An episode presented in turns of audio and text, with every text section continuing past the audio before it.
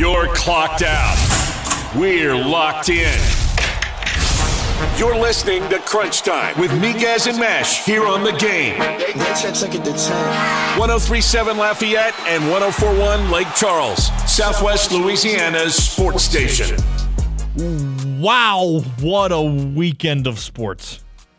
Uh, there's there's no other way to put it. Welcome into Crunch Time here on a Monday. Matt Miguez, James Mesh. The game hotline is 337 706 0111. And here in Acadiana, you can watch us on the simulcast, Stadium 32.3 and Channel 133 on LUS Fiber. Louisiana Raging Cajuns baseball team welcomes a top 50 baseball program into Russo Park and sweeps them. LSU goes on the road to Round Rock, Texas, takes two out of three, wins the tournament, and Dylan Crews plays, well, like Dylan Crews. And the Louisiana Raging Cajuns men's basketball team closes out a historic home undefeated season inside the Cajun Dome, going 15 and 0 in the Cajun Dome for the first time ever. The producer extraordinaire and my co host is the one and only Mr. James Mesh. James, good afternoon, sir. How was your weekend? It's pretty good weekend. How about yours, Matt? It was really good. It was really good. Busy. Never stopped. It was a good weekend. Yep. It was a good weekend. So let's start with Bob Marlin's crew. Mm-hmm. You went into Friday's game needing one more win to to cap off that undefeated season at home. And I'm going to be honest, things didn't look promising because South Alabama was coming into the Cajun Dome as arguably the hottest team in the Sun Belt Conference. I mean, they were red hot. And it showed. They took a things were neck and neck in the first half. You had a one point lead. At, South Alabama had a one point lead at the break. But then Jordan Brown just kind of said, "All right, let's let's get things done." Cajuns outscore South Alabama by 11 in the second half to win it 74 to 64. Jordan Brown with 28 points on 13 of 15 shooting. The one glare in his stat line, he was 2 of 11 from the charity stripe. Now, we spoke with Bob Marlin earlier today, and we'll have that audio for you tomorrow. And was we, we kind of talked to him about free throws and if it's a super important thing for a head coach at this level to stress because that's kind of a fundamental thing, right? And, and you get to a certain point where you've played basketball long enough, free throws become more of a mental thing than anything. And, and he kind of talked about that, you know, there there are times where guys will go through free throw slumps and he'll just, you know, tell them to ch- like move their elbow in just ever so slightly and then they make a couple in a row and he's like, "Huh, see, it's all in your head." And it's he's kind of right. Like you you get to a point where the motion of it is muscle memory and it's it's just a mental thing. And it's not like he has an ugly shooting form. No, it's a good one. So to, yeah, to see him go two of eleven from the line. Now, don't get me wrong. Has Jordan Brown been a great free throw shooter this year? No, no. no. Um, he's, he's never been in his career. He's shooting sixty two percent from the free throw line, um, and and that's actually second best in his career. But two of eleven doesn't happen often. That is that is an anomaly uh, for Jordan Brown. Uh, he comes in he comes into the conference tournament averaging right under 20 points a game. He also has eight rebounds, one full block, almost two assists per game. And he finished second in Sunbelt Conference Player of the Year voting to Marshall's Taevion Kinsey. It was announced earlier today that Kinsey is the Sunbelt Player of the Year for the 2023 season, although Jordan Brown was also named Player of the Week earlier today by the Sunbelt for the fourth time in 2022 2023. He was also named the Lou Henson National Player of the Week by collegeinsider.com. Bob Marlin's crew will now prepare for the Sun Belt Championship Sun Belt Conference tournament in Pensacola. They will play Friday evening at Saturday evening, excuse me, at 7:30. They will play the winner against of Georgia Southern and ULM. And you know, you look at this bracket and you look at that matchup in particular, and it's super intriguing, James, because let's start with ULM. Right? You, you played you've played ULM twice so far this season. Um, one was a lot closer than the other. But both games were you you got off to fast starts in both of them. Because you look at the one where you went to Monroe. You won 86 to 73. But at the first media timeout, you were up 21 to 4. You jumped out to a massive lead and just kind of kept things at that 15 point window most of the contest. And then a couple weeks later, they come to Lafayette, you win by 17, but you were up 30 at halftime. So, both ways you look at it, both were pretty convincing wins for Louisiana. And I, I think that if that matchup happened again, would probably be more of the same. Now, Georgia Southern's where it gets incredibly intriguing. Because Georgia Southern came into the Cajun Dome in at the end of January. Georgia Southern led by 19 at halftime. Shot almost 70% from the field in the first half. And then the Cajuns went on a crazy second half run one ended up winning the game 94 to 87. But if you remember, Georgia Southern had a player that they consider to be one of their better players. And his name's his name's eluding me right now. But he sat that game. He got sick in pregame warmups. So he didn't play. Does that change anything if they match up with each other in Pensacola? that remains to be seen. But the Cajuns, I, I know people wanted the Cajuns to get the number one seed. The Cajuns got a very, very favorable draw in this Sun Belt tournament. You're going to play the winner of Georgia Southern ULM. And if you win that, you're going to await potentially Marshall, potentially Old Dominion, maybe even Texas State or Georgia State for the semifinals on Sunday. And then if you win that, you'll play in the championship game against whoever makes it out of the top half. Southern Miss has a tough road to get to championship Monday inside the Pensacola Bay Center. We'll preview that more and more as the week comes along. But again, you know, we, we get back to Bob Marlin and Jordan Brown meeting with the media following their win over South Alabama on Friday that gave them the undefeated record at home.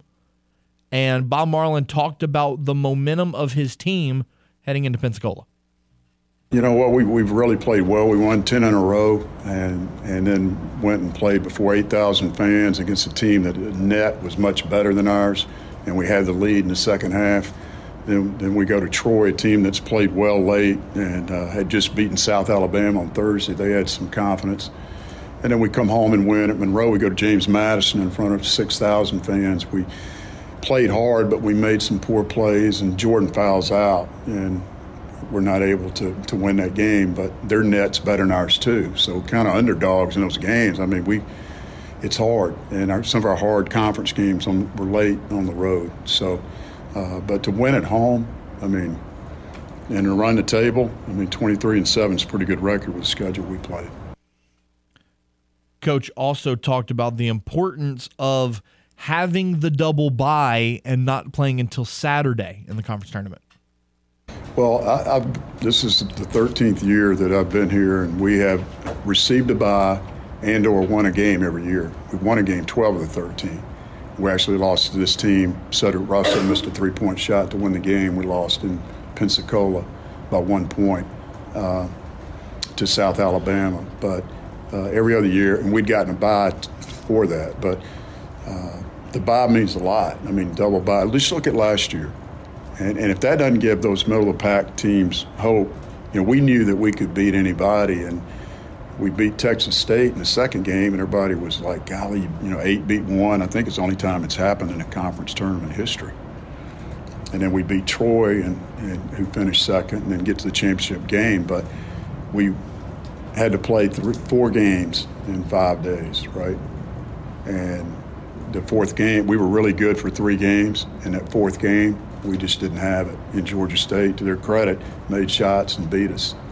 So to not play until Saturday is huge. It's a big advantage. So now, you know, looking at the the Cajuns road and James, I'll, I'll bring you in here for for a little conversation about it before we take timeout number one.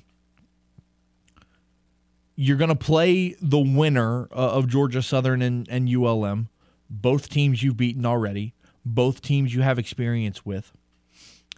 And then if you if you win that game and move on to the semifinals on Sunday, you're potentially going to play Marshall. You're potentially going to play Old Dominion. Old Dominion's a team that you fell to. Marshall, you beat them in the one meeting you had. Do you find I'd mentioned earlier that I thought that the road for the Cajuns was pretty favorable. Do you agree with that? Do you think the Cajuns have a lot of momentum in a pretty you know, simple road? I wouldn't say it's the simplest, but I mean, whether you have to go against ULM or Georgia Southern, you feel pretty good about it. then you either have to play kind of like Old Dominion, maybe Marshall, depending on the matchup. Marshall, that one's going to be, a, to me, a little bit of a tough one. I kind of, I know if you beat a team twice already, you'll probably beat them a third time. But I do wonder. I mean, you've you've had these big leads against the Warhawks but then by the final score, it's like we're in the low teens. Like they were able to come back, and if it comes down to some free throws, you look as a team, it's okay. But it's like if you got Jordan Brown shooting late, and these are some critical three free throws, th- that could be the difference in the game. Well, what, what's interesting is, is, you look at Jordan Brown's free throw numbers, and you know if he duplicates a, a two for eleven performance, or anything even close to it, if early on in the game he goes to the foul line a couple times and he's missing his free throws, do you think the other team's coach kind of says, "Hey, let's rotate some guys in to keep people out of foul trouble mm-hmm. and just start hack a shacking him"? I think I think if it comes down to it, and you got to keep yourself in the game, I could see that as a possibility. Because because if you can if you can force Jordan Brown to go and shoot 14, 15 free throws and he only makes six of them, final score it could be with only like a couple of possessions. Yep. And maybe the other team ends up winning. Like that's that's a big thing is I remember watching a video and you you when you're looking at the March Madness tournament, he was kind of showing a graphic of the amount of free throws shooting late by teams and how many they make. Mm-hmm. It's like you can't trust those teams that don't make their free throws late because that's the difference in the game. Absolutely. And in these Especially, matchups, if you're if you're going into the playoff, this is do or die. Like you're putting in all your effort. This isn't just a regular season game. Oh, you you you can't lose another game. Correct. You can't lose. If you want to make, I mean, the the chances here are, are so slim. But if you want to win a national championship, you can't lose from here on out. You got to win three games in the conference tournament, and then you got to win five or six in the dance. But there there's no margin for error anymore if if you're the Louisiana Raging Cajuns because now, like we said, backs against the wall, it's lose and go home from here on out. This is do or die at this point. If you got to play James Madison or Marshall again, that one it was a good win, 77-67 just a couple weeks ago. But if it comes down to the free throws, that could that changes the whole thing, and you see the Raging Cajuns out in their second game in the in the yep. Sun Belt playoffs. Yep. Things are going to get very very interesting on the Florida Panhandle this weekend. But we'll go ahead and take a timeout here, and when we return, we'll talk about LSU's big weekend in Round Rock. Plus, the Cajuns getting a four game sweep over BYU inside Russo Park. All that and more here next. This is Crunch Time on the game 1037 Lafayette and 1041 Lake Charles. Southwest Louisiana's sports station. Your home for the LSU Tigers and Houston Astros. Join us for a day of golf and giving at the Games Charity Golf Scramble benefiting Redbird Ministries, sponsored by courtesy of Breaux Bridge. Hit the links at Farm d'Allie while supporting a great cause, with all proceeds from the tournament going towards Redbird Ministries' mission of serving families who have been given the extraordinary cross to carry the loss of a child. In addition to 18 holes of golf, the day will include great prizes, food, drink, and a great day with the staff at the game and courtesy Breaux Bridge. So gather your friends and colleagues for a fun day on the course while making a difference in the lives of those in need. Get your foursome together and register now at 1037thegame.com, and together we can make a difference. Got something to say to Miguez and Mesh? Hell yeah! It's easy. Just call the hotline by dialing 337 706 0111. Now, back to more Crunch Time with Miguez and Mesh here on the game. 1037 Lafayette and 1041 Lake Charles, Southwest Louisiana's sports station. 421 here on your Monday. Welcome back to Crunch Time. Matt Miguez, James Mesh. Give us a call on the game hotlines 337 706 0111. And if you have been listening to our station throughout the day today, you have heard the promos for Aerial Angels presented by Michael's Men's Club on March the 8th. If you want to win a pair of tickets, Call us right now on the game hotline 337 706 0111. Have two pairs of tickets to give away today. So, once again, 337 706 0111 if you want to be at the Aerial Angel show at Michael's. So, LSU, you know, every year when baseball kind of gets rolling, you have these big early season tournaments. The Astros have hosted the Shriners College Classic for for a couple years now. Recently, the Round Rock Classic came to be a thing at Dell Diamond. Uh, Karbach Brewing puts that one on.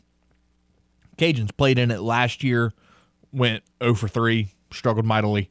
Uh, but it, it helped them propel later in the season and, and kind of have experience against high quality teams the Tigers of LSU went into the Round Rock Classic this year with a much different place to be.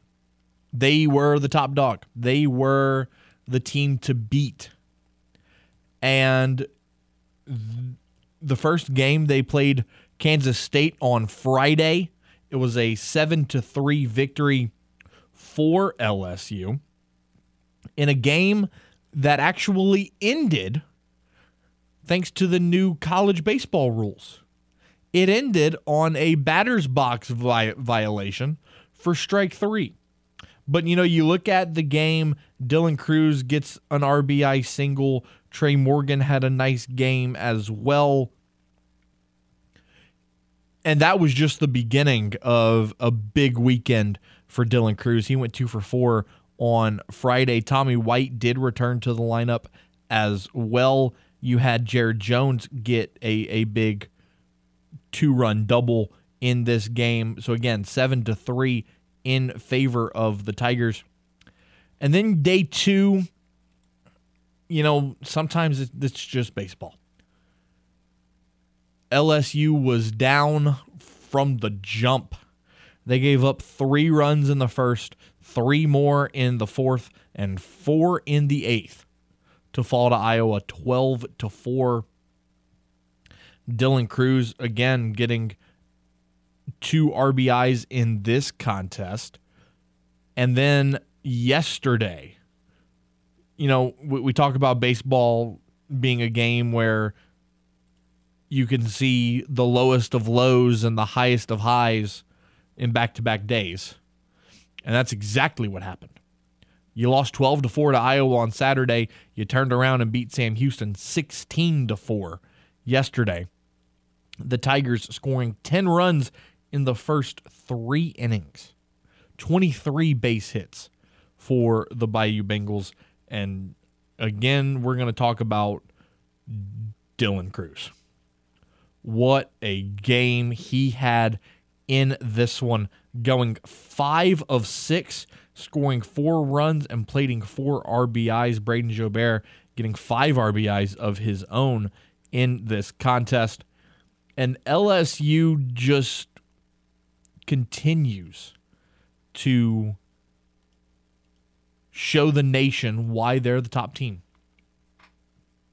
I mean, look, pe- people can can say what you want about the the 12 to 4 loss. Iowa's a good team. They're not a slouch. And they have a pitcher that was pitching in this game that was throwing some heat. Guy was nasty. First loss of the year. It was at a neutral site. You kind of get it out the way. It, it was right. It, it was just one of those things where things just ended up being against LSU, and that happens. That's baseball. You know how you respond by winning 16 to 4 yesterday in a game that you're supposed to win, and then tomorrow night. Tomorrow night you're matching up with Texas at Austin. You win that game, that bad loss to Iowa, people forget about completely. Schedule makers knew what they were doing with that one, Yeah, it, it's convenient. right? It's convenient. Uh, I mean, there's there's no need to go home. Why? We'll just stay Right. an extra two nights. Oh, a day off to chill? Okay, Let's go see what's around in Austin. right. Let's, let's, let's go get some rafts and hang out in Barton Springs. Okay, Get a nice practice in. yeah, uh, good for y'all. Absolutely. So LSU will play Texas tomorrow at 6:30. You can hear it right here on the game with pregame beginning at six o'clock, right after we get off the air. And then they're going to get a nice tune-up series this weekend. Butler, two games against Central Connecticut State, and then close it out with Butler once again. Uh, I, that doesn't spell tune-up series quite hard enough. That is a opportunity for Jay Johnson to say, "Hey, freshman that hasn't played yet, go go get some innings, go get some work." Yikes! Can can we see some mercy rules in, in those games this weekend? Probably, probably. See him in the seventh inning. Oh man. Quick recap of McNeese baseball, three and four to start the season. They did take excuse me. They did take two out of three over the weekend at UT Arlington. 10 to 4 on Friday, 12 to 8 on Saturday, before falling 12 to 6 to the Mavericks yesterday.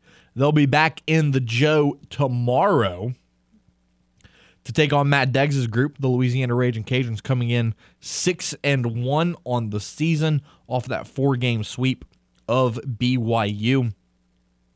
Brendan Moody will get the start for Louisiana, while the starter for McNeese, I have not seen them announce a starter quite yet. So might be a, a wait and see game with, with Justin Hill and company.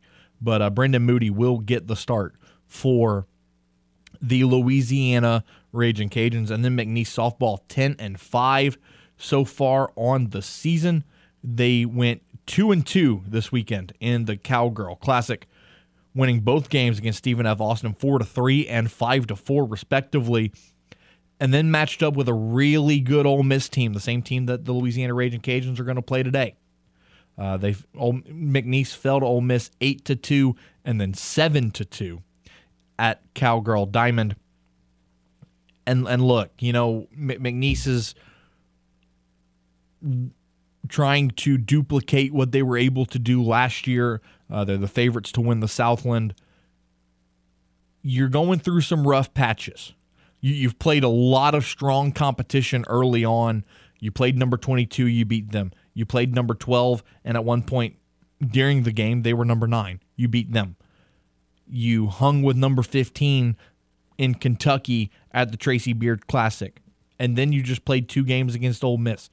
It's a rough start to the schedule, and you've handled it very well at 10 and 5. So I think that there's a lot of positives to take away from that if you're James Landreneau. And I think the Cowgirls are going to be just fine. And I think Justin Hill's group is going to be just fine as well. Um, three and four is not a bad start. It's not a great start, uh, but it's not a bad one. You you've just you know up and down baseball. You've had good games. You've had games that that have looked a little bleak. You've had one game that just looked downright ugly. But again, it's baseball. It's early on. It's a long season, and you're going to have plenty of opportunities to get yourself back on the right track as you head in to Southland Conference play. We're going to get ready to take a timeout here when we return here at 431 on your Monday. Jay Walker will join us. We will talk about the Sun Belt Conference tournaments in Pensacola. We'll also get his thoughts on Louisiana Raging Cajuns' baseball off to their 6 and 1 start here. Going deep downfield. He's got a receiver. It's caught. Touchdown, Louisiana. Can't get enough of the vermilion and white? Then you're in luck. Here is the Cajuns Corner with the longtime voice of the Raging Cajuns, Jay Walker, on Crunch Time with Miguez and Mesh. Jay Walker, your one day of the week where you're not going to be running around with your head cut off. How are you? Uh, well, you know, I'm hoping that my head stays intact. Um, it's going to be a busy week, no question about it, but I'm good. So tomorrow you're going to be in Lake Charles. No. No. Tomorrow I'm heading to Pensacola. Okay. And um, because we've got, because I've got women's basketball Wednesday night. Okay. So I'll head to Pensacola tomorrow. Uh, Cody and Bab will do baseball. Um, and then I will be there at least until Sunday morning and hopefully till Tuesday morning. Th- this guy's this guy's going to get his suntan on. Um, you know, I, I don't, I don't do the beach much, Matt, because I'm getting really, really tired of people pointing and screaming "Free Willy," and um, so I, so I try to stay away from the beach. Although we're staying on the beach, I'm, I may go out and take my chances. as as you should. But Jay, you know, let, us start with the men's side. Louisiana's coming into this as a two seed, fresh off of being the first team to go undefeated inside the Cajun Dome ever. And in my opinion, I think you got a pretty favorable draw here in, in the Sun Belt tournament. You know, I got to tell you, I was just talking with uh, Sam DeMuzio, who handles promotions for the Cajuns. I said that the quarterfinal round in the men's um, division might be the most interesting quarterfinal day, maybe in the history of the conference tournament. Now, let me explain why. If the seeds hold, okay, four plays five, that's James Madison and Troy. James Madison got a two point win at Troy earlier in the season.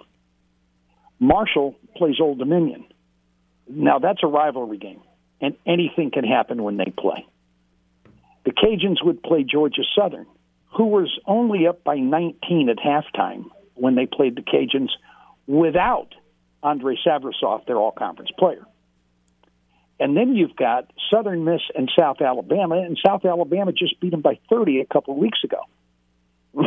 so I don't think any of the four seeds are a lock to get to the semifinals. I don't. I'm, I'm not saying any of them are going to lose. Okay, they may all win, but boy, those matchups are intriguing, and I can't wait for uh, for uh, Thursday to to see those quarterfinal games. You know, there, it, it's been a while. I'm sorry, I've- that's Saturday. Saturday's the quarterfinals. I I feel like it's been a while, Jay, since you've had a Sun Belt tournament this tight. Mm-hmm. No, I agree. I mean, there's I agree. there there there's six six maybe even seven teams that I feel like could win the whole thing. Yeah, and now that I've said that, I honestly think one of the top three seeds is going to. Um, I think at the end of the day, they're better. And I mean, there's a reason why they're the top three seeds. And one of the reasons is they've been the most consistent. So um,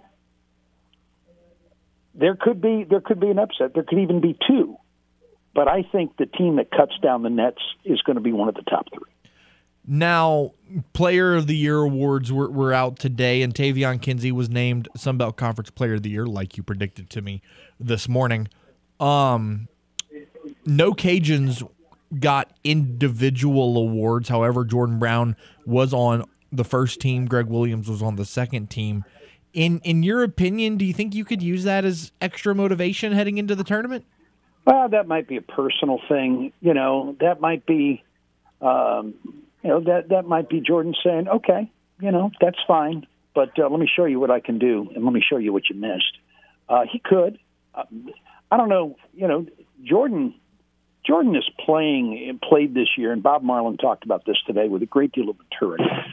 And so I don't, I don't know how much that's going to affect him one way or the other. I don't, I don't, I can't see Jordan being all butthurt about this. Uh, you know, I think Cajun fans are going to be upset, and I think maybe the teammates will be upset. But I, I don't think that's going to be that big a deal. Um, you know, either one of those guys could have won it.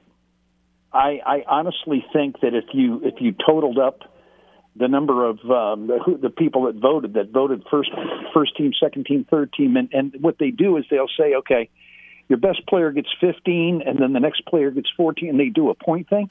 I'll bet if they totaled it up, Jordan Brown had the most points.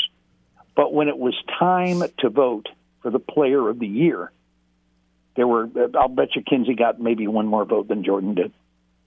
Now, you know, looking at the women's side of things, Jay, looking at their bracket, the Cajuns are coming into this as the seven seed. They're going to play the ten seed App State on Wednesday night, seven thirty.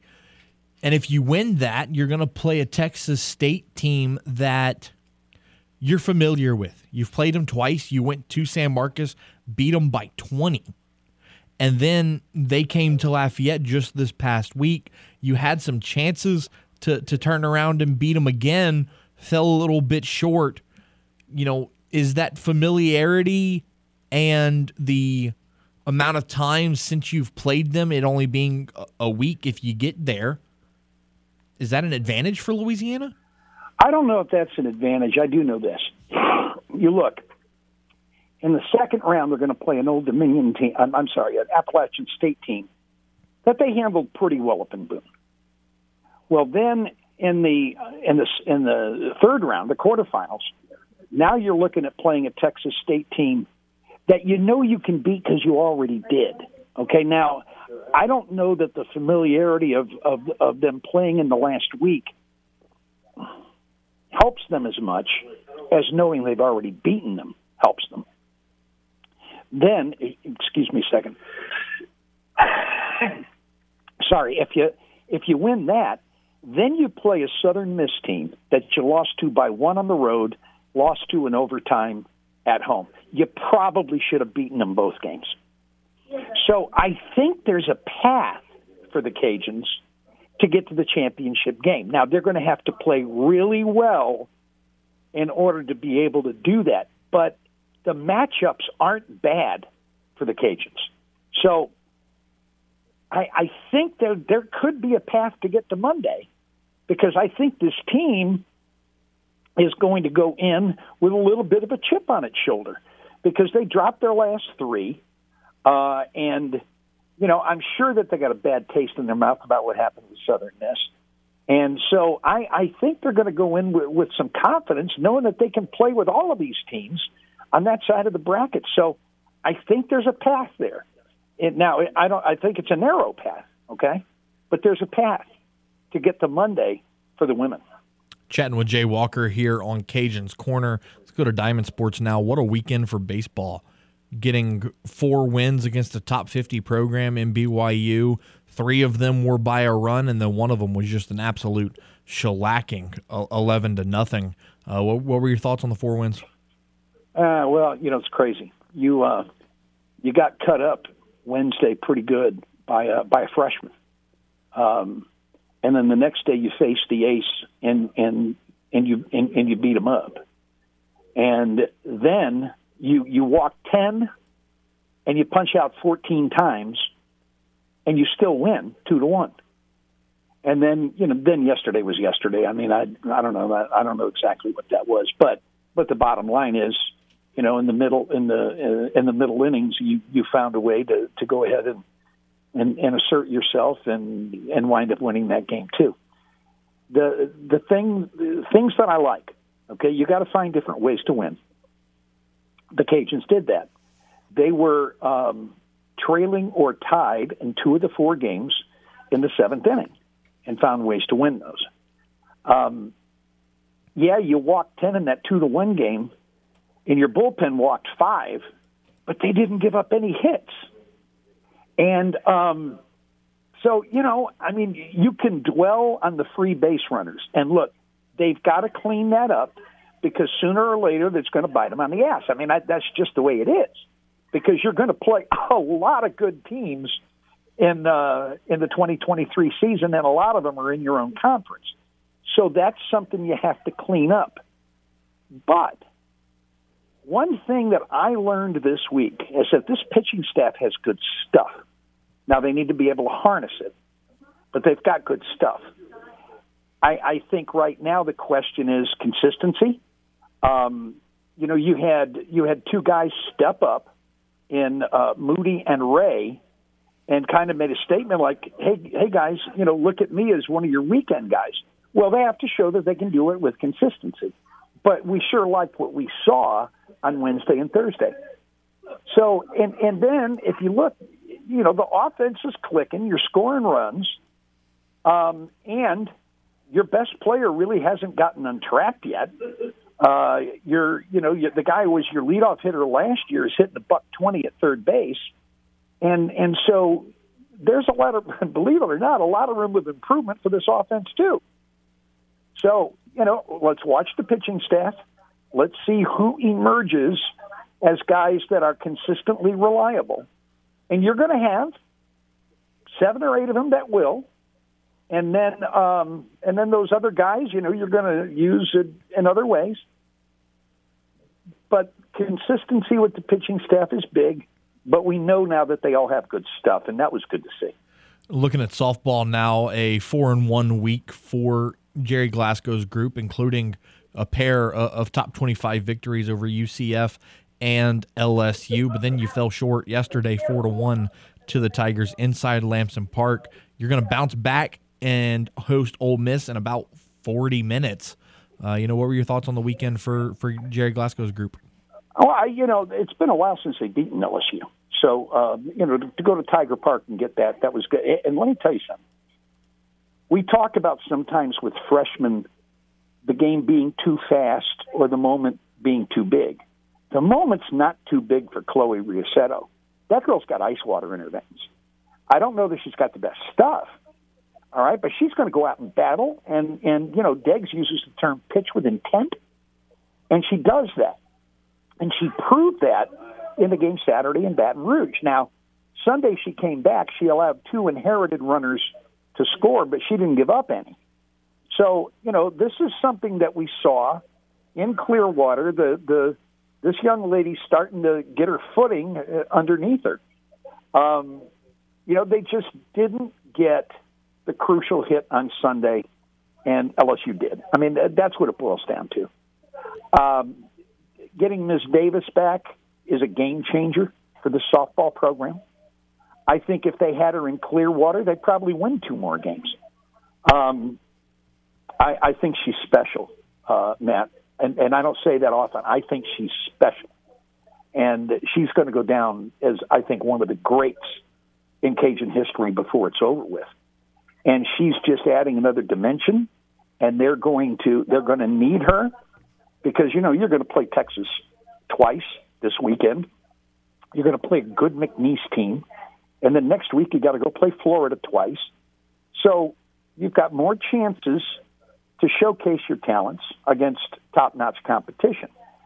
Um, you know, I know that there was some, oh, why, why aren't they back in the polls? Well, hey, they lost five in a row, okay? And they did get two wins against ranked teams, but to, to get back in the polls, they probably needed three, and they didn't get them. So, but that's going to take care of itself. Polls don't mean anything anyway. Um, but they'll be they'll be fine. Um, I, I overall I, I liked what I saw out of softball this week. Jay Walker, the longtime voice of the Raging Cajuns, joining us here for Cajuns Corner. Jay, appreciate you as always. Have a great week. Stay safe over there in Pensacola, and uh, we'll talk to you again next week. I'll look forward to it. Thanks so much for having me. Go Cajuns. This is Crunch Time on the game. 1037 Lafayette and 1041 Lake Charles. Southwest Louisiana's sports station. Your home for the LSU Tigers and Houston Astros. Now, here at the game, we know that you love our shenanigans, both on and off the air. Now, we're giving you the opportunity to help us. So go and subscribe to our YouTube channel at The Game Louisiana and hit the bell so that you can get notifications when we post our brand new content and game recaps. Help us get to a thousand followers and see even more of our fun behind the scenes at The Game Louisiana on YouTube. You're listening to the game. 1037 Lafayette and 1041 Lake Charles. Slings it far side. Stingley steps inside the receiver and picks it off. Southwest Louisiana's sports station. A shot to left field. Going back on it's Gordon. He'll look up. It's a goner. Your home for the LSU Tigers and Houston Astros. Reminder if you want to go see Aerial Angels, just call us on the hotline 337 706 0111. That way you can win your pair of tickets. We're giving out two today. Looking at the poll question, what impressed you the most about the Cajuns' four game sweep over BYU on the baseball diamond? Was it the starting pitching? Was it the timely hitting? Was it closing out those close games or was it something else? Closing out those close games is leading heavily 57%, while the timely hitting's at 24.5. 8% goes towards the pitching, and then the final 10% is going towards other. It's pretty big. I mean, especially for 11 to 10 on Sunday to complete the sweep. That one was a, a nice little barn burner baseball wise. Yeah, you know, it, looking at the weekend, Jay kind of alluded to it. Wednesday night, you got cut up by by a freshman. I mean, you really had to scratch and claw for the three of the four runs coming in the eighth inning. I mean, you really had to fight for that win. And then Friday, I mean Thursday, you face the Ace, and you kill him. You win eleven nothing. And then the other two games, really, you you had to scratch and claw yet again. You you look at Friday's game, you walked ten batters, and you struck out 14 times in the game. And yet you still won.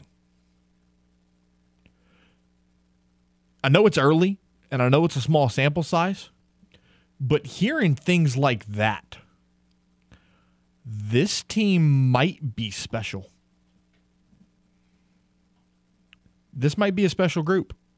There is the potential of that. And then kind of looking towards LSU, I know this whole hour has kind of been mainly Cajuns, but kind of looking at the women's basketball game, finish up the regular season, beating Mississippi State 74 Yep. to 59. Now, Matt, here's an interesting stat for you because I know you love your stats. I mean, so do I.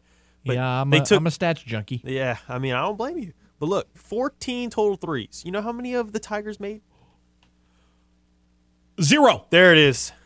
Good old goose egg. Now, what was interesting is Kim Mulkey in the post game press conference kind of talked about how they went oh over 3 from downtown, but they still won. Are you watching my eyes? I'm sitting there looking at that right now, and I said, "Ooh, we won by 15, and we did not hit one three." I knew Jasmine didn't hit a three, but I didn't realize that we shot it 14 times and didn't make one. I don't know that I've ever been a part of a game where we didn't make at least a, a one three. But I'll take those 27 free throws. I'll take those 48 rebounds, whatever it takes. They um, came through and won eight turnovers. I see that too because I've been harping on that. We just played, in my opinion, the hottest team in the SEC. Those guys take you off the dribble as good as anybody. They played South Carolina to within eight. They have beaten a lot of teams here of late. They're playing good, and they will get in the NCAA tournament. If they don't, it would be awful. And uh, and I told Sam that their coach. Um, they're playing hard for him. He runs good stuff, and um, I was proud of our effort. You know, when when you look at at the LSU women's basketball team, it, it's really incredible what they were able to do this year, and really in the first two years under Kim Mulkey. So, uh, looking at where the record stands now, they've played 60 games with Kim Mulkey at LSU. She's 53 and 7. That's impressive. And now they're the two seed in the SEC tournament. They're going to go all the way to the quarterfinals automatically. They'll play Friday at 5 o'clock. It's going to be interesting to see how this weekend plays out for Kim Mulkey's group. Could they run into South Carolina yet again? We'll find out. Hour number one in the books. Hour number two, we're going to kick it off with some NASCAR. Kyle Busch getting a win at Fontana. We'll talk with Toby Christie about all of that and much more right here on the game. You're clocked out. We're locked in. You're listening to Crunch Time with Miguez and Mash here on the game. 1037 Lafayette and 1041 Lake Charles, Southwest Louisiana's sports station. Hour number two of Crunch Time is here on the game, Southwest Louisiana Sports Station, and your home for the LSU Tigers and Houston Astros. Matt Miguez, James Mesh, the game hotlines 337 706 0111. That's 706 0111. In hour number one, there's a lot of ones there. In hour number one, we talked about Louisiana men's basketball finishing off the undefeated season at home for the first time in the Cajundome era. We also previewed the Sun Belt Conference tournaments for both the men and the women. Here in hour number two, we're going to talk a little more LSU. We're going to talk about the New Orleans Saints. Carson Wentz got cut today. Where does he fit into the equation of who's going to be the next quarterback for the New Orleans Saints? We'll talk about all that and much more. But right now, it's Rubbin is Racing time. Toby Christie of TobyChristie.com joins us on the game hotline to recap a historic victory for one Mr. Kyle Busch. Toby, good afternoon, sir. How are you? I'm doing well. How are you guys doing? Oh man, doing fantastic. I would I'd be doing better personally if 1 and 2 were flipped yesterday. if Chase Elliott would have won the race, but you know, I I I can I can be okay with a P two. Yeah, I mean, I think a, a, a big portion of the NASCAR fan base would have been happier that way. But you know, Kyle Busch is actually starting to gain quite a fan base in his own right. I know a lot of people still don't like him, uh, but there was a pretty Myself good portion included. of people that were cheering about his win. Yeah, I mean it, it's historic, no question. And now he's it's 19 consecutive seasons that he's won at least one race, and this was his first win with Richard Childress Racing, and everybody knows the the history behind RCR. And now, what what what it also did yesterday was it made Kurt and Kyle Busch the winningest brother duo in, in the history of NASCAR. Look, I, I'm not a Kyle Busch fan, but I, I can I can respect the dominance that he's had on the sport over the last 15 to 20 years. For sure, for sure. I mean, I, I think the stranglehold he's had on it, especially when you kind of take Jimmie Johnson out of the equation now that he's no longer a full time competitor in the NASCAR Cup Series. Uh, the, the guy that really stands above the rest uh, over that time period is, is definitely Kyle Busch, and you know, it just seems like he's just getting started, uh, and especially with this new this new venture at RCR, it seems like things have really sparked uh, with Kyle Busch. He's been very competitive right out of the gate uh, and won a race in his second start with the team. Looked like he should have the Daytona 500 as well had it not been for the late race uh, uh, caution there with Daniel Suarez. So, uh, you know, it's a very very strong start to the RCR tenure for uh, for Kyle Busch. And then you know, looking at another team that had a, a strong weekend was uh, Hendrick Motorsports. Chase Elliott finishing second, Alex Bowman finishing eighth. Two drivers in the top ten. Trackhouse had the same thing with with Chastain and Suarez. Uh, talk talk about the weekends for both of those teams. Yeah, I mean you're you hit the nail on the head there. The uh, the the cream's kind of rising to the to the top all of a sudden. Now we're hitting these tracks that aren't Daytona, and I think we're going to keep seeing more of that. Where these teams you expect to do well, these drivers you expect to do well, are going to kind of start really showing out. And, and like you said, Hendrick Motorsports was uh, was really good. You had Chase Elliott in the second, but it wasn't just Chase Elliott either. I mean, they had Alex Bowman was running really well during this race. Uh, actually had the lead early on in this thing. Uh, you know, pretty much every Hendrick car would have had a chance at contending at this thing at one point or another. But uh, Kyle Larson, of course, had the uh, electrical issues uh, that knocked him out early in this thing, uh, or he probably would have been in the mix as well for the win. Uh, so really, really good day for for Hendrick, and of course Trackhouse, like you mentioned, Chastain and Suarez third and fourth. Uh, these guys just seem to get it done week in and week out. And Ross Chastain won both stages. He's now won the last three stages that have been contested in the Cup Series because uh, he won stage two at Daytona as well. So uh, these guys are definitely picking up right where they left off last year. It felt like there were a ton of cautions in, in this race yesterday. You had the big nine car wreck in stage two that kind of trimmed out the field. You talked about Kyle Larson having his electrical issues, Bubba Wallace, Ty Dillon, Christopher Bell.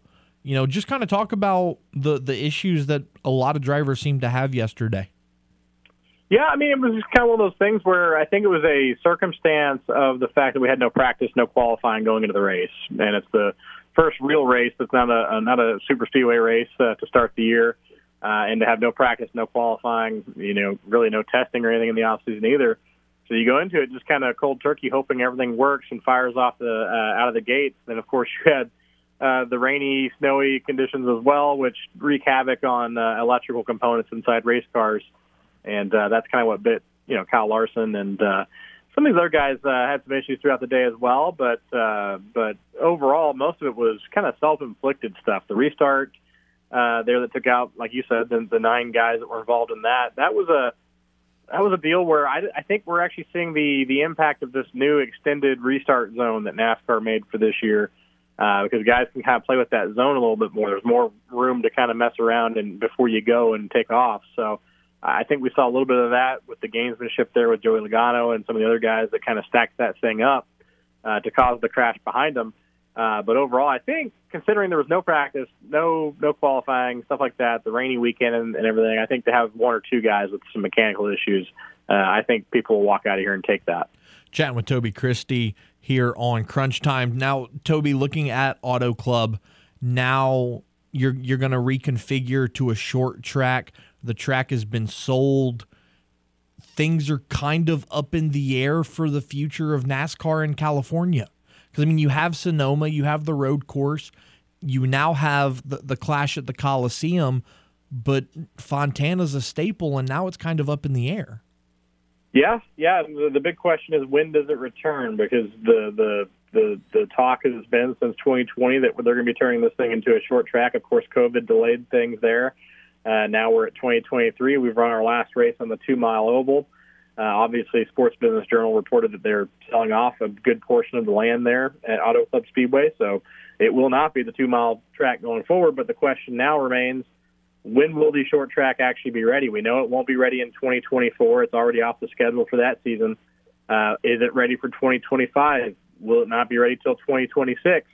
Will it ever be ready at all? So that's the question you start asking yourself, especially as this thing starts kind of taking shape uh, and how things are going. Is there a different short track in the area that's more of a viable option uh, that maybe NASCAR covets more? Who knows? Uh, it's one of those things that we re- really don't know until we actually see some construction happening on this thing before we get a really true good gauge of what's actually happening. But uh, for now, we have to kind of go with what we've been told that this two mile oval is going to be turning into a half mile short track.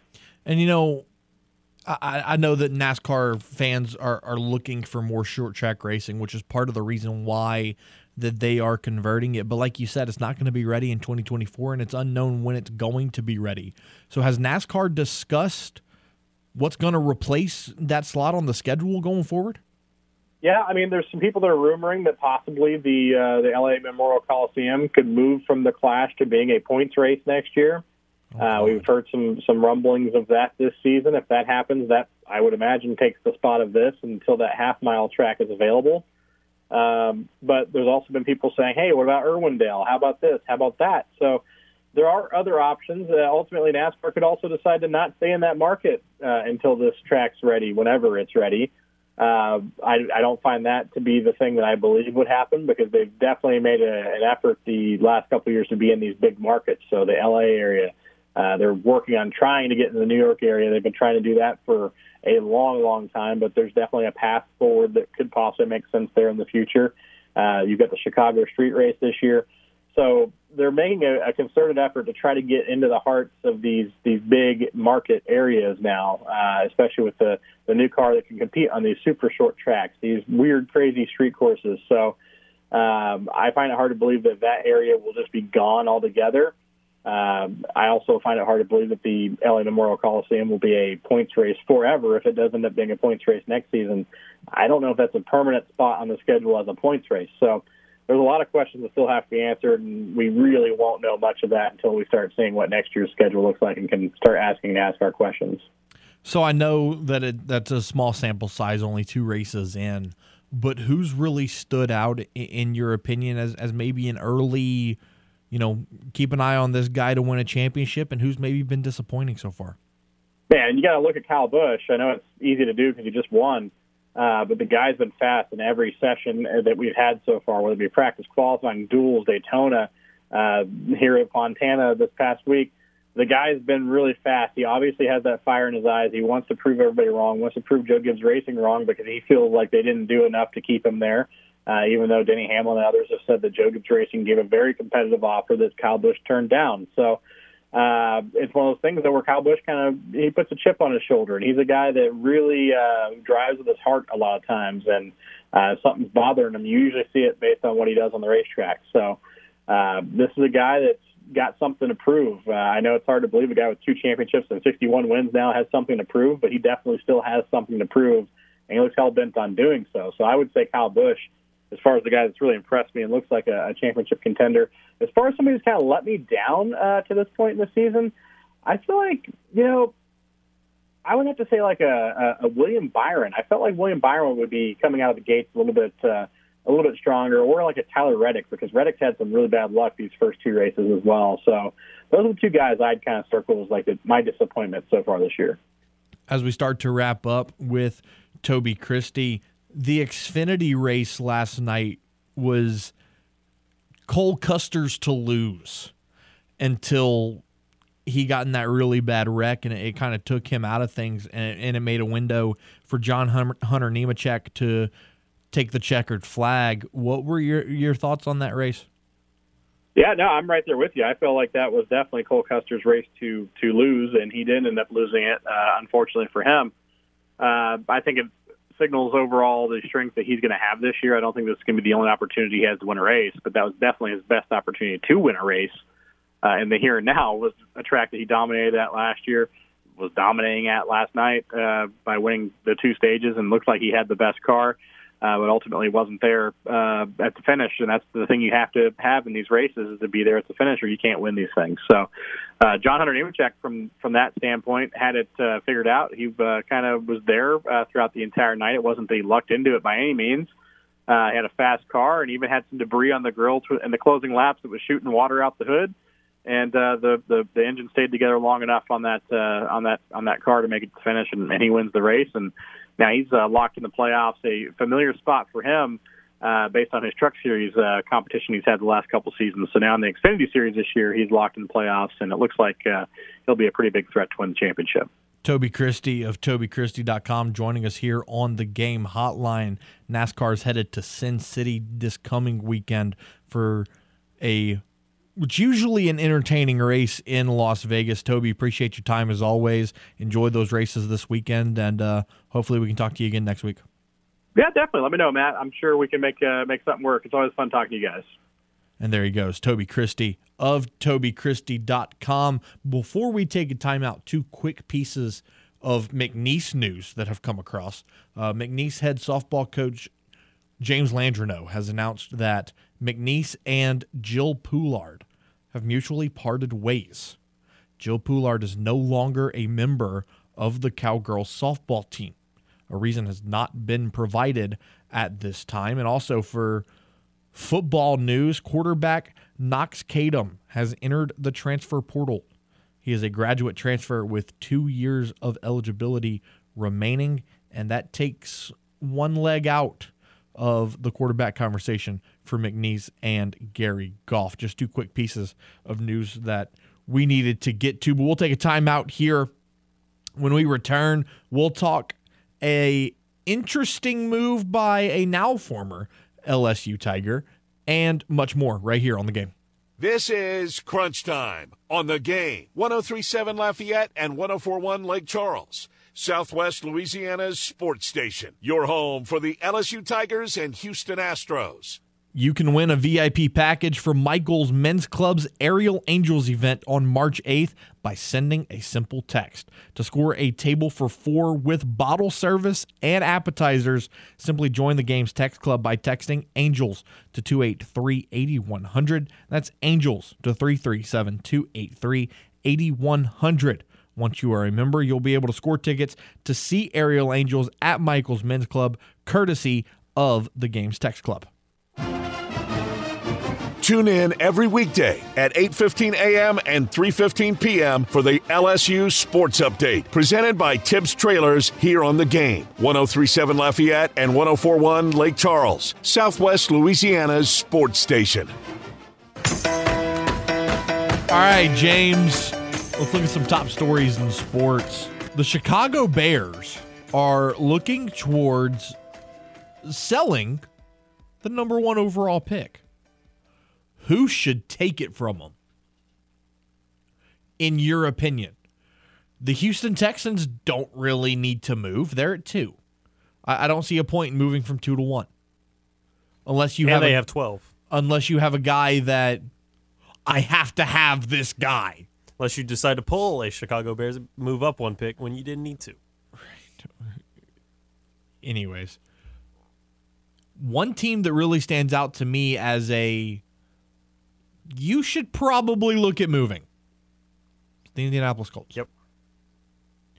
You're at four. You wouldn't have to give up a lot to move up to one. You would give up your four.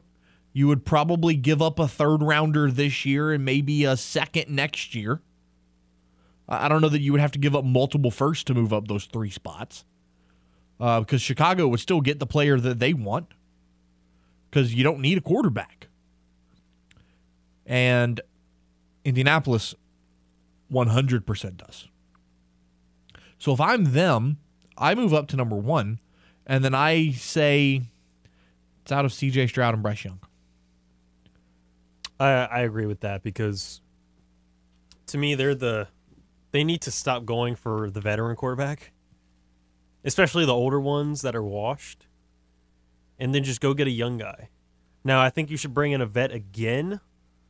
Maybe not necessarily have Matt Ryan. Maybe you could bring him back. I mean, it's kind of iffy just depending on how you see it, but definitely bring in somebody. Bring bring in somebody and go draft a quarterback. I like them. I think they're the likelihood to get the number one overall pick if Chicago is to move on from that selection. So I'm I'm interested to see what what ultimately led them to this decision. Because there were talks, oh, they might trade Justin Fields because that's not the guy that this general manager drafted and, and blah blah blah. And now you're selling. So was the GM convinced that, you know, Justin Fields is the guy? I mean that that had to be what it was, but like I would just like to know kind of if now you know that he's the guy, what took you so long to figure that out? Kind of thing.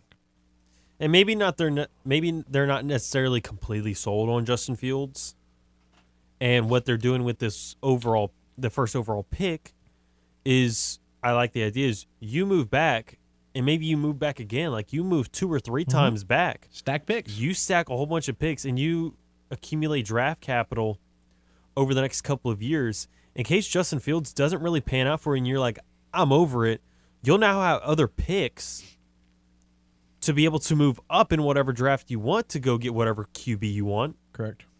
that way you get your guy and you're not being like, oh, I'm stuck with Justin Fields because I didn't want him and I don't like the way he's developing. Let me go get this. Now we can't. Because now if you if you were to stay with the pick, I mean, you got you just draft just this this guy that you want. He'll probably be really good for you, but you'd rather go get a whole, whole bunch of other guys and go get a whole bunch of other picks with this one trade that could accumulate to a whole bunch. Okay, so let's talk about this, and- and we'll dive into it a little deeper with Brendan Ertl here in the next segment. Carson Wentz got cut. Mm-hmm. He's now on the open market. We've talked at nauseum about who's going to play quarterback for the Saints, and you and I agree that it's Derek Carr, Jimmy Garoppolo, one and two. Where does Carson Wentz fit on that list? Is he three? Is he is he four?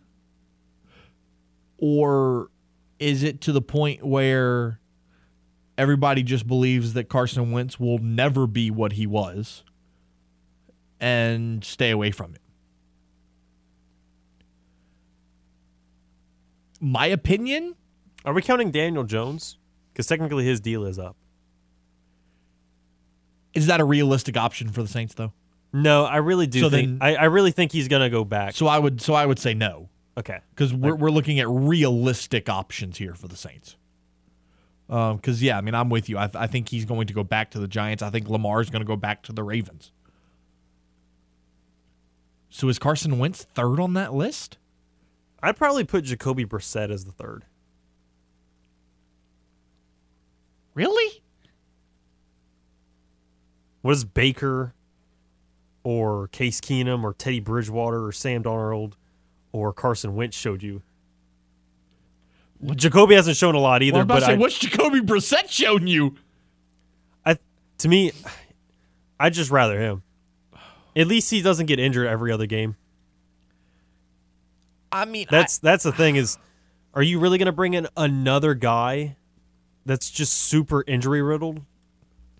The Saints already have enough injuries. Do you really need to have your quarterback be the guy that's super injury riddled as well? I mean, I don't, I don't disagree with that. I, I don't. I Jacoby Brissett. Jacoby just- Jacoby's been around the block. He's been on a couple of teams. He's been the starting quarterback for a couple teams. Dude's 18 and 30 as a starting quarterback. He's barely thrown for 10,000 yards in his career. Ah, I mean, I'm not saying that there there isn't anything there. But but here's the thing: we're nitpicking at this point. You're you're nit we're nitpicking at quarterbacks because even when even if you depending on where you put all these quarterbacks, Derek Carr, you want to say he's top fifteen. I'm saying he's top 18. Okay, that's still middle of the pack. Same thing with Jimmy Garoppolo. These are just middle of the pack quarterbacks, and these are your best options. You going from three, four, five, whether it's Baker, Sam, Carson, Teddy Bridgewater, whoever you want to name at that point. These are all just kind of on the lower in the lower near the lower third. Like these, th- you're nitpicking at this point. It, it doesn't make much of a difference. It's it's almost a personal preference at that point. They're all in the same realm. Yeah. I still think that there's a tier that Derek Carr and Jimmy Garoppolo sit in that the others don't. No, but that's what I'm saying. I'm saying those two are middle of the pack. They're in the middle. Everybody else is in the late teens and 20s and beyond. So that's that's what I'm saying. There's these two, and then there's everyone else. So- So, you're nit, you're pretty much nitpick. That's what I'm saying. You're nitpicking Yeah. at that point, and, and, I, and I don't and disagree. it's personal preference. And I don't disagree with you, but do you do you really think that Jacoby Brissett's better than Carson Wentz? I mean, I, I, I know Carson Wentz has an injury history, and I get it. I, I get the concern of that. But dude, we're talking about a guy that before his first ACL injury, he was going to be the MVP of the league. I also don't like that my potential starting quarterback, if it were to be Carson Wentz, it's the same thing with Baker Mayfield. I mean, I, I've heard a bunch of things where he's not a good teammate. So it's like if if if you got not a good teammate as your starting quarterback and he's always injured, why would you want him? Why would you want him? because who's to say that that's even true? I mean, obviously, if it's being talked about, there's something that started that conversation. Like if, if I've heard if, if I heard it one time, then it's oh well. But have we heard this two or three times? But at the end of the day, you need to win games. And and Does- obviously, does Carson Wentz win you games? he has a winning record as a quarterback. He has a almost three to one touchdown to interception ratio in his career. I wish I wish we had Ray on right now. Just ask him as a as a Commanders fan, which you had seen last year. Is that somebody you look at and you're like, yeah, that's that's a starting QB I could go for in case in, In- case my first two options are gone. Well, to be fair, the guy played eight games. Mm-hmm. He played half the year. Mm-hmm. And almost threw for 2,000 yards in half the season. But re- regardless, you look at his career, he has shown before he dealt with injuries that he knows how to win. He had the Eagles rolling until he tore his ACL. And since then, he's just never been the same. But what what makes you think him coming to New Orleans with the coaching staff that you don't like is going to all of a sudden make Carson Wentz be pre ACL torn Carson Wentz? because it's all about the fit. Who knows? Dennis Allen and Carson Wentz might be a great fit. Carson Wentz might magically become this injury free, healthy quarterback. Now, that's a lot of ifs, ands, and buts. I get it. But if you don't get Derek Carr or Jimmy Garoppolo, what's your better option? Carson Wentz is next on the list. The guy has 151 touchdowns in his career to only 66 picks.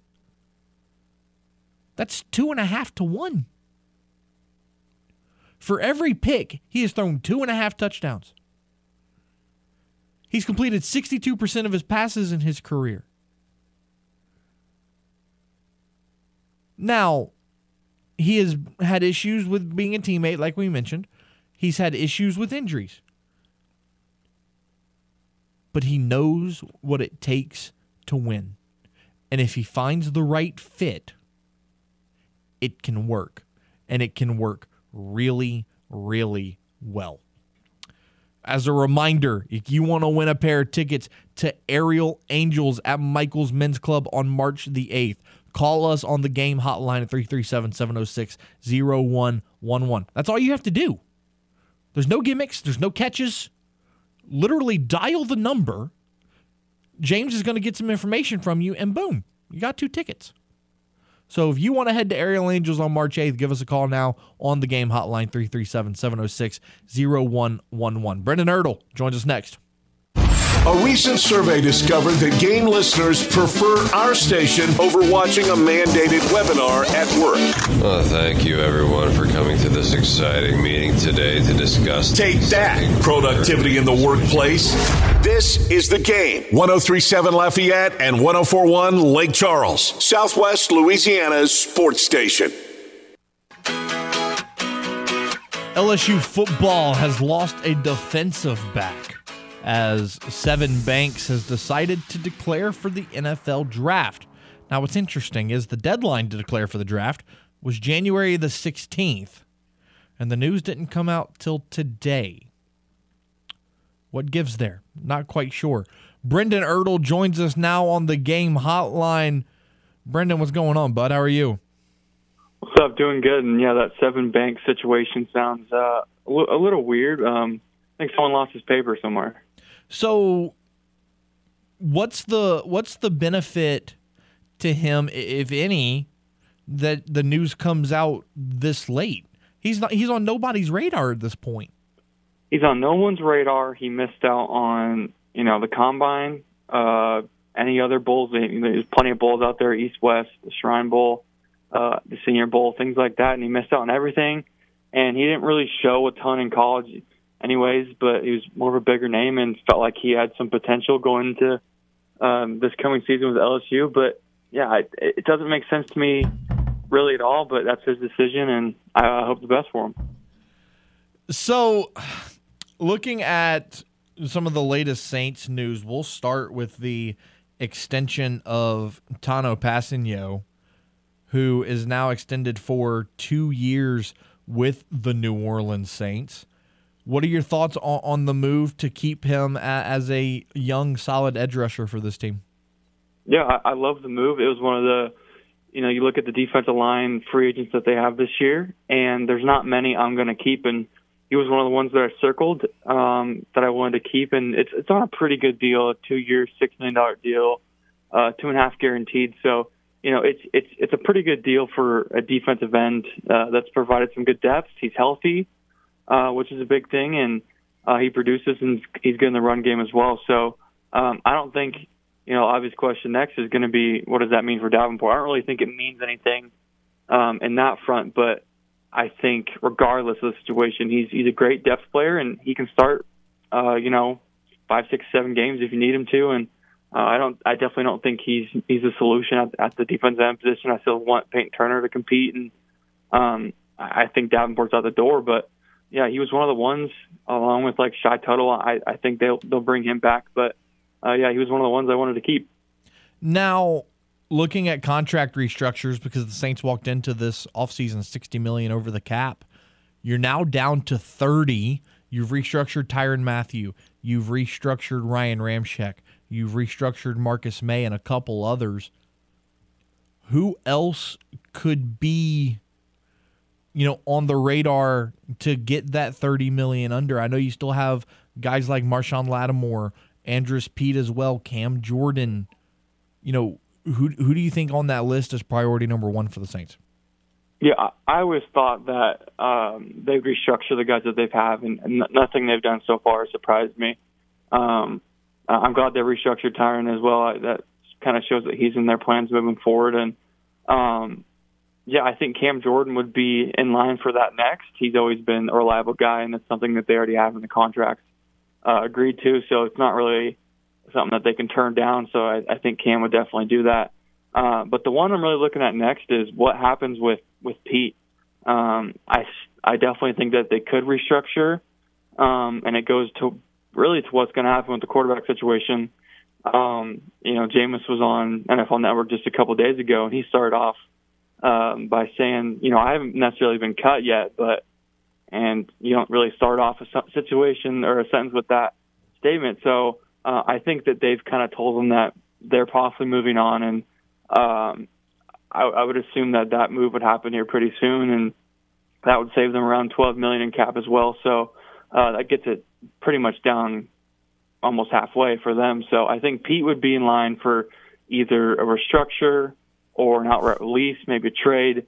Um, and then you look at other guys, like you said, like Lattimore, which has got a ton of money that they can move around, and uh, other big contracts like that. So uh, at, at at this point, it's it's they're at the finishing line. They're they're almost done, and it's not going to be an issue to get under that 30, and then they'll have plenty of room to make some moves as well you know, we, we've talked about quarterbacks for a while now because the Saints still need one. Uh, Derek Carr is obviously still top of the list. You, you, we found out today that no deal is imminent with Carr and the Jets, meaning that the Saints are clearly still the front runner. And then you have mm-hmm. Jimmy Garoppolo. Who's next? Um, is it Carson so Wentz? Mm, watch your mouth there. Huh? Uh, I, I don't I don't know about Carson Wentz. Um, I, I had some people mention that to me, and I'm going to shoot that down right away. If there's going to be a ginger quarterback in the building, it's going to be Andy Dalton. Um, I don't think Carson Wentz really pushes the needle at all. At, at that point, I'd rather bring back Andy and Jameis. Um, I, I, I'm not even quite sure if Carson Wentz is a starting quarterback at this point. You know, he competed with Ty- Taylor Heinicke and Sam Howell in Washington, lost both battles. Uh, that kind of shows me a lot. And if I'm being completely honest, I, I would put him. Uh, if I had to guess where he's going to end up, I think he's going to end up with Frank Reich in Carolina, and um, they'll probably ride out three, four games with him, and then move on to whatever rookie quarterback that they end up drafting. That's that's what I think that they'll end up doing. Um, Saints being the Carson Wentz situation, you're looking for a quarterback that's going to play 17 games, and you're looking for a quarterback that's going to give you, you know, one to five years of good quarterback play. Now, you know, if he gives you you know, five, six games of good quarterback play. So uh, Derek Carr is obviously top of the list, and from everything I've gathered so far, that it sounds like the Saints have put down a contract, and no one else really has. I don't think the Jets have put down a contract, and uh, they probably talked, you know, ballpark of money, but they're like, we can't put a contract down because obviously we don't. You're, you're a franchise quarterback, you're a Hall of Famer, but uh, we want some other guys. So I, I think, uh, you know, certainly this week is a big week. It's pretty much free agency part one, that being the NFL Combine, where the tampering period isn't for almost another month, but it feels like the NFL is always tampering. So this is a big week. I think um, maybe Washington could have a visit with Derek Carr this week. They just released Carson Wentz. Um, but yeah, certainly the Saints are the front runners, and they're kind of the only runners right now because the Jets don't seem too serious at this moment. But you know, it's going to come down to what happens with Aaron Rodgers, and um, if the Saints do miss out on Carr and miss out on a guy like Garoppolo, I, I think they just end up running it back with with Dalton, and I, I don't love it. I don't think it's the right right thing to do, but you know, Carson Wentz, Baker Mayfield, Winston, all those guys don't really do much for you, and they'll kind of cost. They're they're not going to be veteran minimum cheap. So, um, yeah, it's it's for me right now. It's Carr Carr the draft. Okay, so let's so let's play this hypothetical. Say you don't get Carr or Garoppolo. Mm-hmm. You bring back Andy Dalton, which I I don't hate. I don't love it, but I don't hate it. Mm-hmm. Then do you take either your first or second round selection and get a Hendon Hooker and have him learn? Yeah, and that, that's kind of why I'm so against a guy Carson Wentz because we're starting to play this game that the Indianapolis Colts been doing. Let's bring in this guy uh, that he's had success and he's he's aging and didn't work out, and you know the Panthers have played that game too, and uh, we're starting to play that game with Winston and Dalton and uh, Siemian, and I, I'm done playing it. I, I think the Saints are too, and I think they're ready to, to find their next guy for you know the, the foreseeable future. And what's hard about kind of going back to Dalton, and um, you can't really predict who's going to be available in the draft, and you never want to go into the draft saying, "I absolutely need to get this position." Um, and the thing that scares me about Hen Hooker is I, I think that he, um, if he was healthy, he'd probably be a first round pick um, and I know he'll be ready for training camp. But the what the NFL is saying right now is that he's a third round pick, and that kind of scares me a little bit because um, not comparing him to Malik, Willis, but you know, there's all this buzz about Malik Willis, and the NFL kind of told you what they thought about him, and said he's a third round pick. Um, and I, I think Hendon Hooker is so much better than Malik, and I think he could definitely be a starter in this league if he gets the right opportunity. Um, but the thing about that is you would have to kind of reach for him.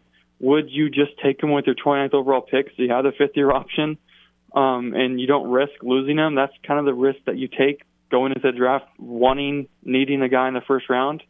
Um, is the Anthony Richardson buzz real about him going super duper early, or could he fall kind of a little bit and the Saints, you know, move up to go get him and pair him with Dalton and let him learn. I, I don't know. It's not a, a perfect situation, and um, that's why I think Carr makes too much sense for them. And uh, people keep linking Carr to Carolina, but I, I think Carolina's looking at this NFC South right now. It's like, you know, Saints might get their guy for four or five years, but we're in a position to get our guys for 10, 15 years uh, with their with their draft pick, and you know, Stroud or Levis might be there, and they could trade up and get one. So, yeah, if if they miss out on Carr miss out Garoppolo, you got to just roll with Dalton and then just hope the right quarterback that they like falls to you and um, figure it out from there. Chatting with Brendan Ertl, the Chicago Bears have said that the top pick is for sale. Who's most likely to get it from them, and for how much? I, I've, I was kind of looking around that, um, and it's going to be a team that wants to obviously get Bryce Young, but it's going to be um, you know, a team around that range. The Colts, um, I don't think the Raiders will be too aggressive. I think they probably want a veteran quarterback. Um, it's it's really going to come down to I think the scouting combine this week. We'll hear some buzz. There's always rumors. Um, who falls in love with Bryce Young, and that's going to be kind of scary. And I think Houston should even think about trading for that pick as well if if they really, really, really want him. Uh, make sure you get him um, the first thing I thought through my mind is how can the Saints get that pick? And I'm like, oh, they would never do that. But I wouldn't put it past Mickey. And uh, obviously, they're not in the position to do that. But we've seen Saints do crazy draft things before. Um, but yeah, I'm I'm kind of glad that Chicago's going that route. I, I think it makes the most sense for them. But yeah, I, I look at the Colts, and you know they've been dealing with this quarterback carousel, like we said, for way too long and they have a great defense. I think they would be in the best spot to trade up and get Bryce Young and move on from this quarterback carousel. Speaking of Bryce Young, do you find it odd that he has said that he's not going to throw at the combine? Do you think he should just maybe sit it out altogether? Yeah, it, it, it's it's interesting to me. Um, I know there's questions about you know his height and weight. I don't think that's really going to affect anything at this level. And uh, the way he played against LSU, it's like you got to turn on that tape and be like, that's an NFL defense right there, and he did pretty freaking good. And um, his body and shape didn't affect him in that game at all. Um, it is a little weird when when quarterbacks and and people like that decide to sit out these things. It's like if I was him, I would just go out and do it and then just prove I'm the best because I know I am. Um, but he obviously doesn't want to take that risk and ruin his draft stock, you could say, and maybe he just wants to throw in his own building at Alabama. So um, we'll just see there. But yeah, I, I think guys like Anthony Richardson definitely need to. I think he is going to throw at the combine and prove people. And you know, the the risk that Bryce takes is, you know, now you could have, you know, if CJ goes out there and has an amazing day. There's going to be talk about uh, is CJ could CJ go before Bryce? Could Will go before Bryce? And that's kind of the risk he's taken. And um, I wouldn't do it myself, but you know he's got confidence in himself. Brendan Ertl from Canal Street Chronicles joining us here on Crunch Time. Brendan, appreciate you as always. Draft getting ever so closer. Uh, we'll, we'll, meet up again in a couple weeks to uh, talk about the Saints draft picture from there. Hopefully, Derek Carr's the Saints quarterback by that point. Yeah, let's hope uh, we got a quarterback. You're right. Appreciate you, brother. Yes, sir. And there he goes, Brendan Ertl of Canal Street Chronicles. We'll wrap up today's show right after this. This is Crunch Time on the game. 1037 Lafayette and 1041 Lake Charles. Southwest Louisiana's sports station. Your home for the LSU Tigers and Houston Astros. The monster trucks are coming back to the Cajundome with the toughest monster truck tour, March 17th and 18th, and the game 1037 Lafayette and 1041 Lake Charles has a VIP package for you. Enter in the Game Rewards Club at 1037thegame.com. The VIP package includes four tickets, access to the pit area, a merchandise certificate, and lunch with the truck drivers on that Friday. The toughest monster truck tour is coming back, and you can win a VIP package courtesy of the game. Southwest Louisiana's sports station. Back here on Crunch Time 555. The blue and gold birds that play down in New Orleans have a game tonight against the Orlando Magic, that is the New Orleans Pelicans, sitting at 30 and 31 so far on the season. Paolo Banchero leading their opponents, the Orlando Magic, with 20 points, 6 rebounds, and 3.6 assists per game. James, the Pelicans sit at 10th in the West right now, but they're a game and a half out of 6th with 20 games to go. It is insane how tight it still remains. Now, Denver's got a nice advantage at the top spot. They've got a five and a half game cushion. That's pretty comfortable. But then everybody else is just kind of like, hey, we're we're still here. So could it be possible that maybe Zion comes back in 10 games and the Pelicans go on a nice little run to end the year and could be a top five seed in the playoffs? It's not out of the realm of possibility. They're two games out of fifth place. It's definitely not out of the realm of possibility. But the big question is when does Zion actually come back? Of course. And you've heard nothing you over the really last haven't. week and a half. Still waiting on Nothing. MRI results. But I mean, tonight it's definitely a must win. You got to beat the Magic. You you have You to. think? 3 They're- game they're- losing They're, streak. they're third from the bottom in the East. Mm-hmm. I know your I know your Boston Celtics are in the East, but dude, the East is trash. And it's funny because the Magic have had the Celtics number the last few games. Outside of the top four in the East, out after the Cavs, the East is trash. Yeah, Brooklyn. I don't know. Are they going to survive? or Are they just going to fall out of God, out of even the uh, play-in? Uh, I think they fall far. Thanks to our guests today, Jay Walker, Toby Christie, and Brendan Ertl. For the producer extraordinaire, James Mesh, I am Matt Miguez. Be safe, be well, hug your mom and them, and we'll be back tomorrow to talk all things LSU, Raging Cajuns, New Orleans Saints, and so much more right here on the game, Southwest Louisiana Sports Station, and your home for the LSU Tigers and the Houston Astros.